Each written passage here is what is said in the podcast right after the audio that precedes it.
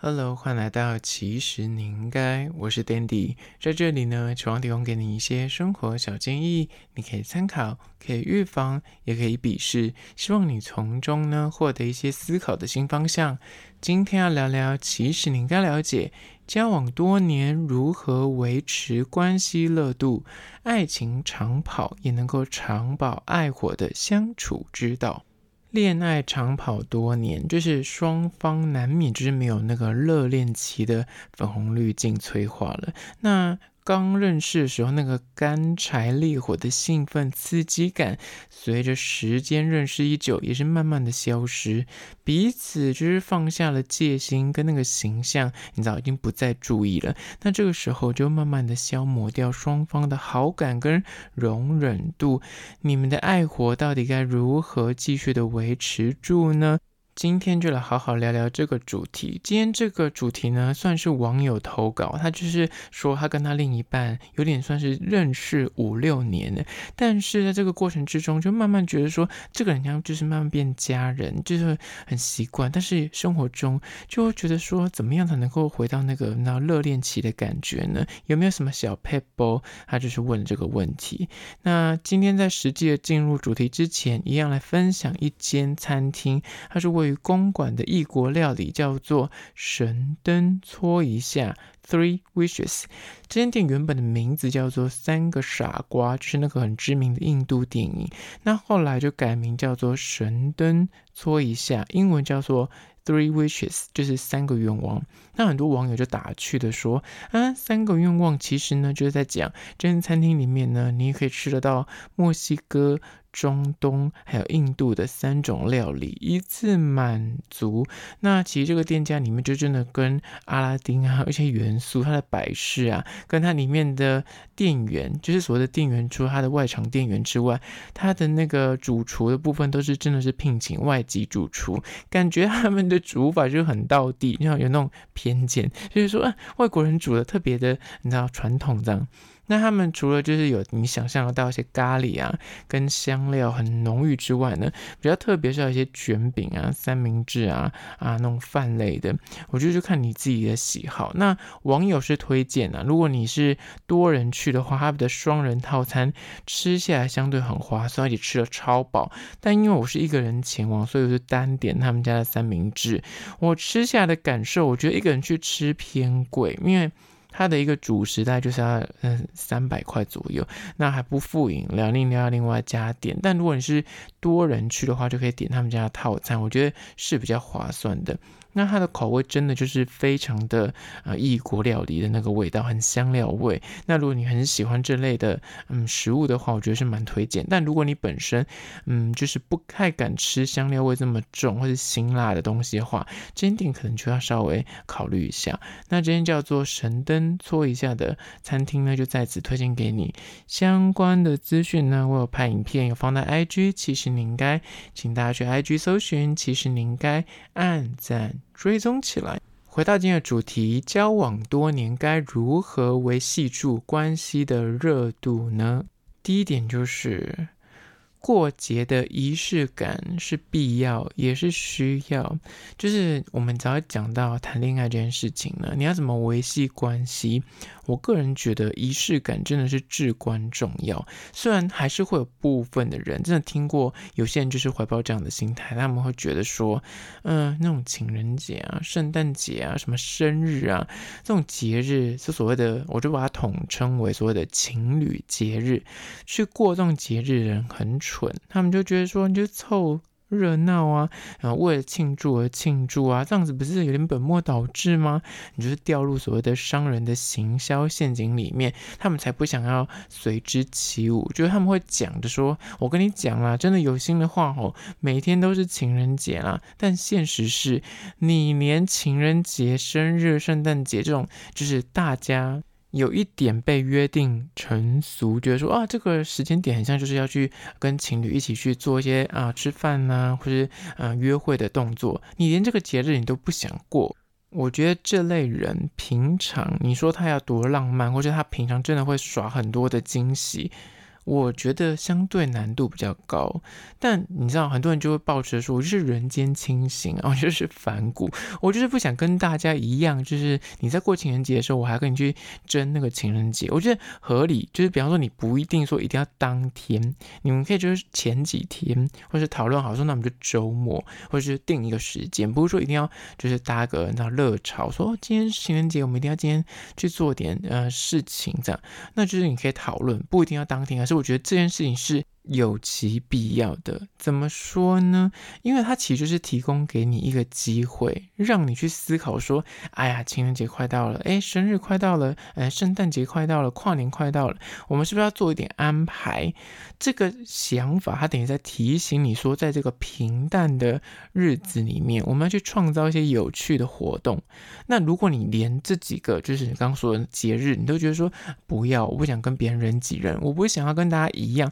我不想。像是你刚刚讲的掉入那个商业的陷阱里面，那你就毫无作为。但是你平常可能也说实在，也不会有任何的呃去计划或者做任何的庆祝，或是刚刚讲的耍什么浪漫啊，或者惊喜。那其实你的另一半久就会觉得说，哎，每天这样过好像没有什么特别值得记忆的。那这个所谓的过节的仪式感，其实他说到底，如果你真的是一个啊、很浪漫的人，你很会创造惊喜，那就算。那如果你本身不是，我觉得这几个节日等于是给你机会去表现，给你呃时间去安排。如果你平常不是会做这些事情的人，你说实在的，你不会想到，就真的不会去做。那这几个节日的出现，等于是固定，而且你身边人就是广告啊，然后那个看板啊，你收到的讯息啊。或是各个平台一定会有新闻，就是一定会打出那种新闻，告诉你说最近有什么促销档期哦，情人节快到啦，圣诞节快到啦。那这时候你就反而可以去做一点事情，什么做什么事呢？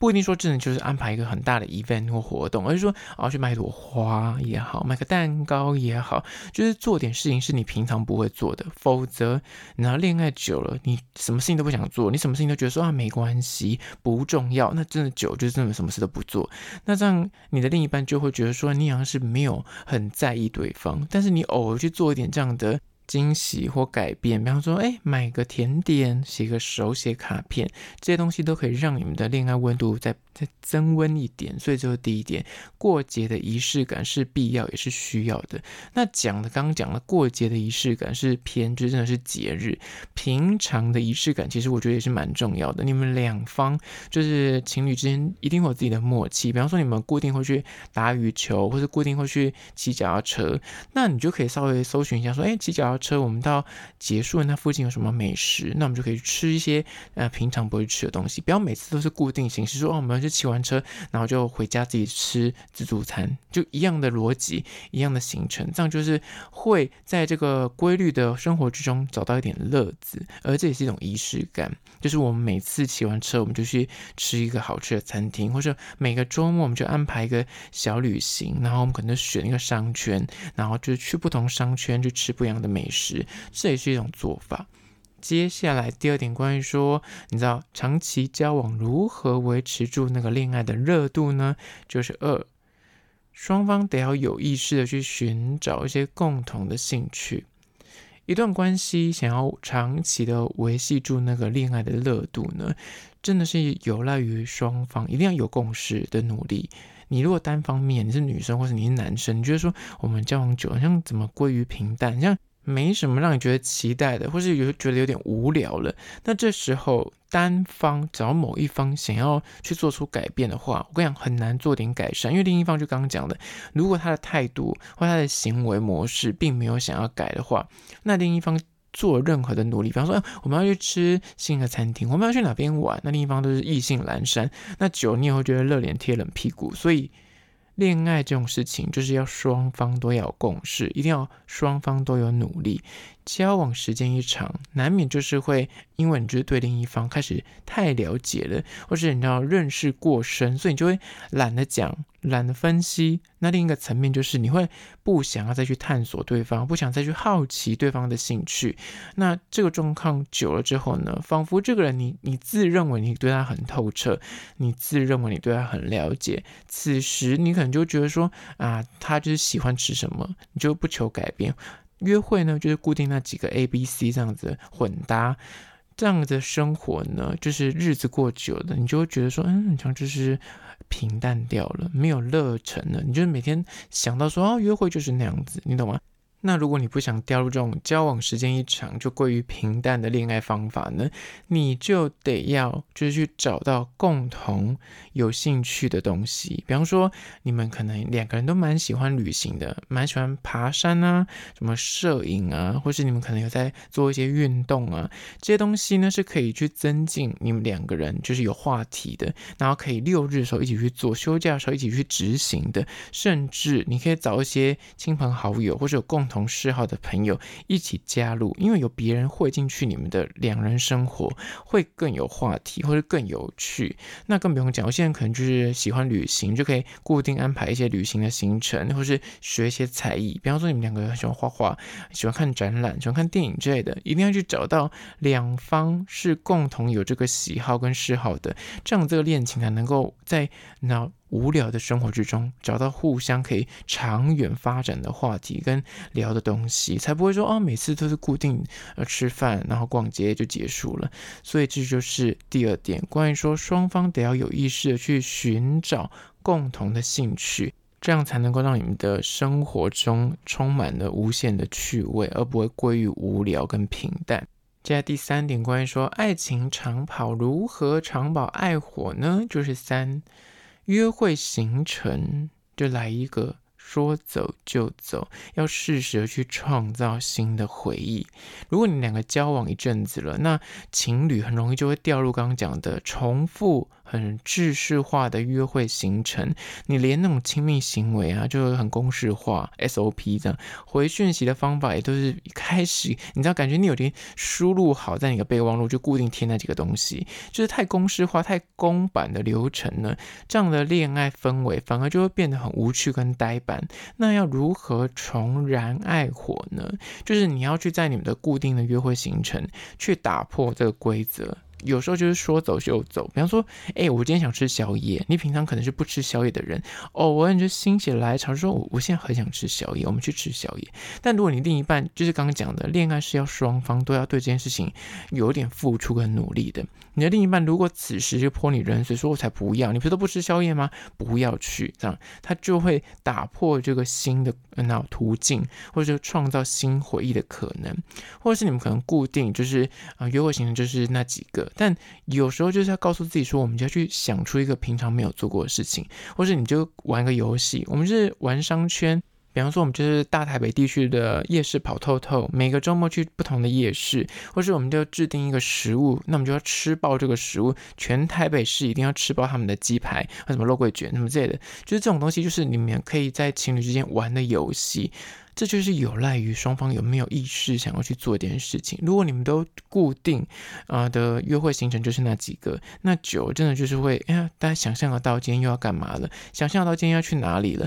不得不说，有些情侣呢，他们就喜欢这种稳定、固定的就是交往方法，他们不喜欢惊喜，那也很好。但我个人就觉得说，偶尔就是你要，比方说偶尔来一下，说，哎，我们今天就是我们去个很远的地方，我们就立刻坐车，不要想太多，我们不要做规划，我们就说走就走，来一趟台南之旅之类的。或是你看到最近的新闻，什么事情很夯？哦，最近开始赏花了，是不是？或最近哎，开始泡温泉了，是不是？立马就出发就走，就是这种事情。如果你偶尔做一下，你就觉得哎，很有趣哎，我们真的没有这样呃，这样这么刺激，或是那么青春，这么热血过。打破这种规律平淡的约会流程，才能够创造新的回忆啊！不然你每天都是做一样的事情，你要上班下班上班下班约会。甚至你连约会的行程跟吃的东西都是一样的状况之下，很难跳脱出这个框架，你就不会创造出新的记忆。所以就是要适度的说走就走，创造新的回忆。好啦，今天就是简单以三点来聊聊关于说交往多年如何维持关系的热度。希望这个网友我能够提供给你一些建议，做个参考。那听完这一集，你是否觉得蛮实用的呢？不妨丢给你身边那个另一半。或是你的朋友听起来，那如果觉得节目内容不错的话呢，也欢迎大家去 IG 搜寻。其实你应该快帮我按个赞，我在线东多放很多有趣的事情哦。那如果是厂商的话呢，在资讯栏会有信箱，或者你可以加我 IG 私讯跟我联系。好啦，就是今天的，其实你应该下次见哦。